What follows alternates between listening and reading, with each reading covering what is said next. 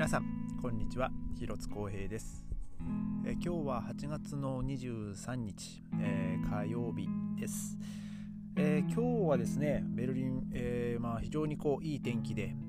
気温もですね、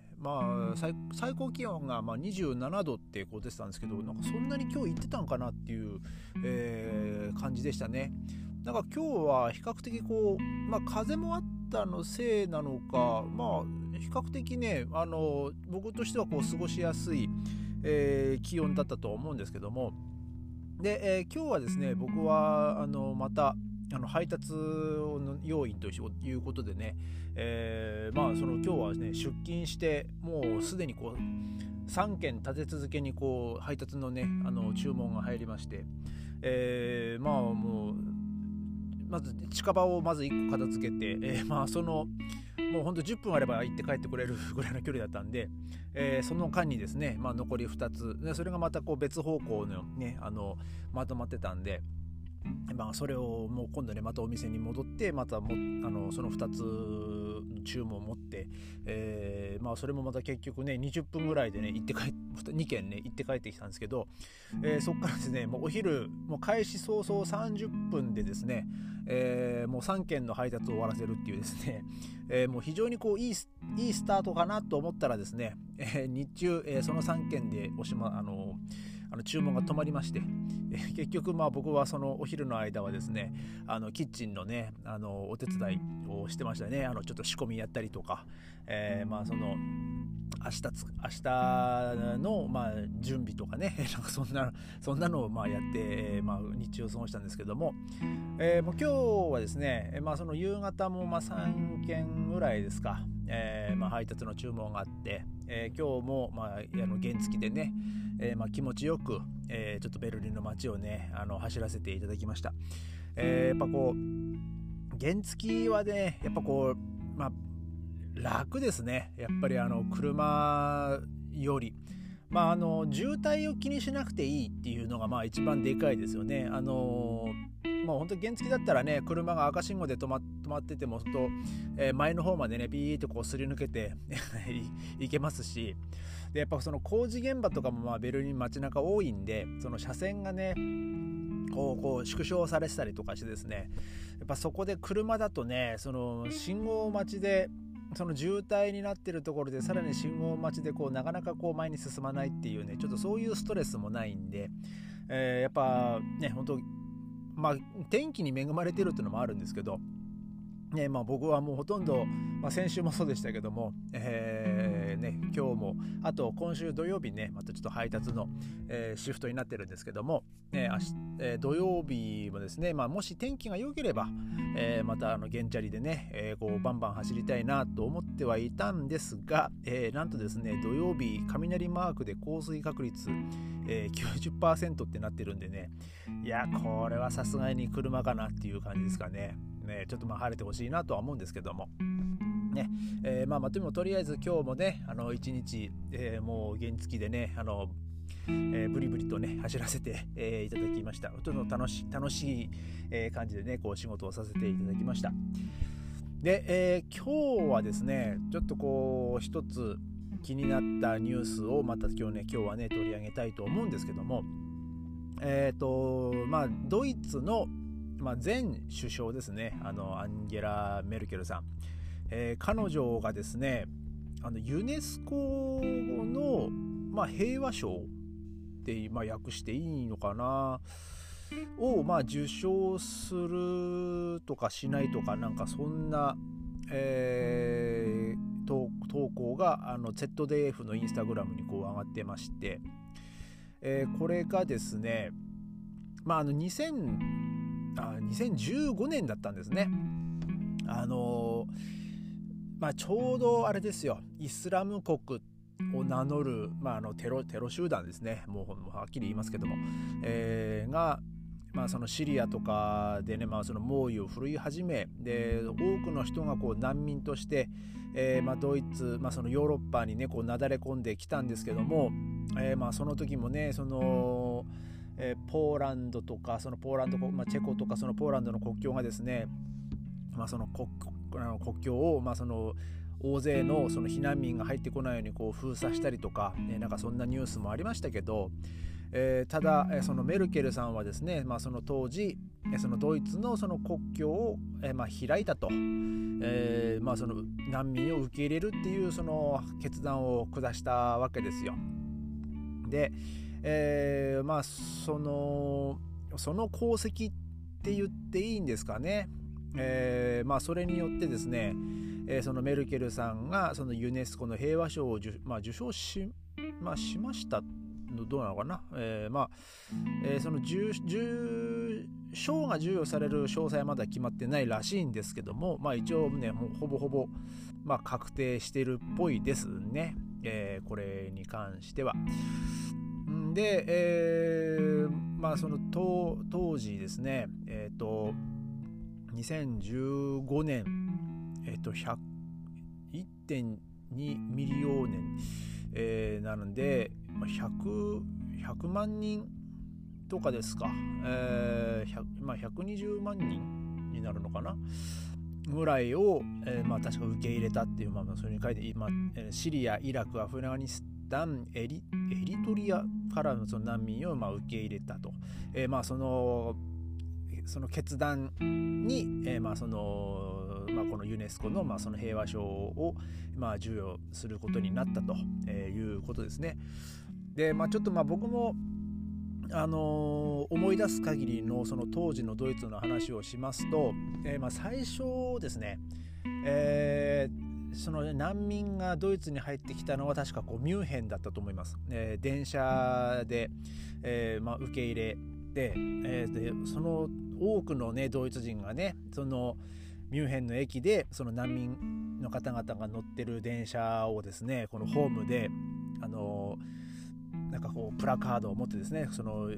ようこそドイツへみたいな、なんかそんなすごいこう大勢の人が大歓迎をしたんですよ。その難民の人たちによくで逃げてきましたと、ドイツで、安全に暮らしてくださいみたいな、そういう感じでですね、当時は、そういうふうに、受け入れを快く思ってた、ドイツ人も大勢いたんですけども、その逆にですね、そのこれ以上外国人が入ってくるのを、は良しとしないっていう、団体、政党も、ありまして、それが、今はちょっとねだいぶ廃れてきたと思うんですけど、まだまだ、その根強い人気がある地区はあるんですけど、AFD っていうですね、その極端な話するともう本当にこうネオナチみたいな、政党ですね。もう本当外国人撤廃みたいな、そういう政党が、その後にですね、ちょっとこう票を伸ばしたっていうね、その一つの、このメルケルさんがその難民を受け入れたその2015年っていうのがですね、ある意味そのターニングポイントだったんですけども、でやっぱりベルリンもそうだったんですけど、多くのねその避難民、難民を受け入れまして、僕のやってるソフトボールチームでもね、その避難民の、そのに対するボランティアをやってる、人もいまして、で、その彼らに今度ねソフトボールを教えようみたいなね、ちょっとやらせてみようみたいな感じでね、もっと10人ぐらい練習にね来たこともありましたけども、で結局ねそこからドイツに暮らし始めた、人もいますしね、その難民で本来難民で来た、その今もまだ若いですけど、ね、本当当時まだ20歳になるかならないかぐらいだったと思うんですけど。で彼らもね、しばらくは僕も会ってないですけど、でも一応まだそのベルリンにいてね、仕事はしてる、偉いですよね。もう当時ドイツ語も全然喋れなかったのに学校に行って、ドイツ語もちゃんとマスターして、でさらにドイツで、その仕事のその訓練っていうかアースビルディングみたいなのもやって、ね、なんか今働いてるみたいですから、だから結局彼らはねそのドイツに腰を据えるみたいですけどもでもその中でね、その2015年にこうドイツに来て、その数年後にはもう帰った人ももちろん大勢いますし、結構その避難民でやっぱりその言葉がわからないっていうので結局ですね、そのドイツの生活に馴染めなくて犯罪に手を染める人もまあ少なからずというか、結構いたんですよ。例えばマリファナとかそういう薬物とかその違法薬物とかね、そういうのにこう販売する、ことに手を染めた人ももちろんいますし、でこのポッドキャストもいつだったか言ったかなと思うんですけども、自分らはひどい目に遭って逃げてきたんだ、でドイツの人たちはみんな優しくしてくれるから、それにこう調子に乗って、もうわがままに暮らしてる、もう自分はこれが欲しいからもうこれをくれとか、せっかくこう人が好意で寄付したものを、いやこれじゃなくて僕はもっといいものが欲しいんだとか、そういう風に言っちゃった人とかも結構いたみたいで、結構これはですね、ドイツの中では結構議論を呼んだ、決断ですね。そのメルケルさんがその難民をねドイツに受け入れますよって言ったことはすごいものすごくこう人道的でね、もう本当世界的にすごいこう称賛されたんですけども、その実際そのドイツに住んでる自分たちとしてはですね、悪いことはねそんなね僕の身の回りではなかったですけど、やっぱりですねその中でもやっぱりいろいろとこうトラブルに巻き込まれた、っていうドイツ人もね、結構いるわけですよ。なので、この、ちょっと話少しちょっとあれですけども、ちょっとこの ZDF のねそのコメントがね書いてるんですけども、このメルケルさんのですねそのユネスコ平和賞を与えることについて、どう思いますかっていうねその質問というかそういうのがあってですね、これに、果たしてそのアンジェラ・メルケルはこの賞に値する人物だと思いますかっていうこの質問に対してですね、多くのコメントはもうこれはもう賞賛に値すると、そういうふうなコメントもありますけども、本当その反対する意見はですね、ごくごくわずかですね、これを見る限り、彼女はもうそれに値すると、そういうふうなもうそういう結構肯定的な、コメントは多いんですが、中にはでも本当に 10% ぐらいですかね、ちょっと否定的な、コメントも目につきます。でもうほとんどがですね、ドイツ語で言うとですね、The Verdienst とか、これはそれに値するっていうふうに、そういう、彼女はそれに値するっていう、意味になるんですけども、僕個人的にはですね、それはもちろんメルケルさんこれはもらってもいいんじゃないかなとは思います。でオバマさんもなんかねノーベル平和賞だがねなんかもらってましたけど、僕は個人的にはオバマさんがノーベル平和賞をもらったんだったら、メルケルさんはもうもらって当然なんじゃないかなっていうような、気はしないでもないんですが、果たしてね、それを判断するのはねそのノーベル平和賞の、そのそれを開けるかどうかのその審査の方々ですからね。ただですね、なんかいつだったかトランプさんにもねノーベル賞をみたいな、なんかノミネートされたっていうねなんかニュースも見ましたね。なんであの人がノミネートされるんだろうなと思いましたけども、もう結局、ノミネートはなんか誰でもできるらしいっていうね、それはなんか僕別の記事でも見ましたけどもね。でも今日はですね、そのメルケルさんが、そのユネスコの平和賞をね受賞するっていう、ニ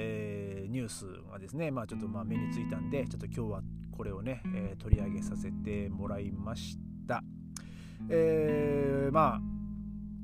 そうですね、今のドイツの首相、ショルツさんね、やっぱこう、言い方あれですけど、はっきり言っちゃうとメルケルさんの後にはねちょっと荷が重いなっていうね、ちょっとそんな感じですね。たまにですね、この ZDF とか ZDF だったかな、ちょっともし今度の日曜日がその選挙だったらあなたはどの党に投票しますかっていうのでね、もう完全にSPD はCDU、そのメルケルさんのその政党にね、もう完全に負けてますからね、そのアンケートではもう相当ねがっかりされてるっていうのがね今の現状なんでね、やっぱこうメルケルさんのねそのカリスマ性とかやっぱその行動力、リーダーシップっていうのはですね、もうしばらくはそれを超える人はねこう出ないんじゃないかなっていう、そういう気はします。もう本当にね21世紀を代表するもう本当世界を代表する、女性政治家としてですね、メルケルさんはこう名を残すんじゃないかなと、僕は思います。今日はそんな感じで、終わりたいと思います。それではまた明日、ありがとうございました。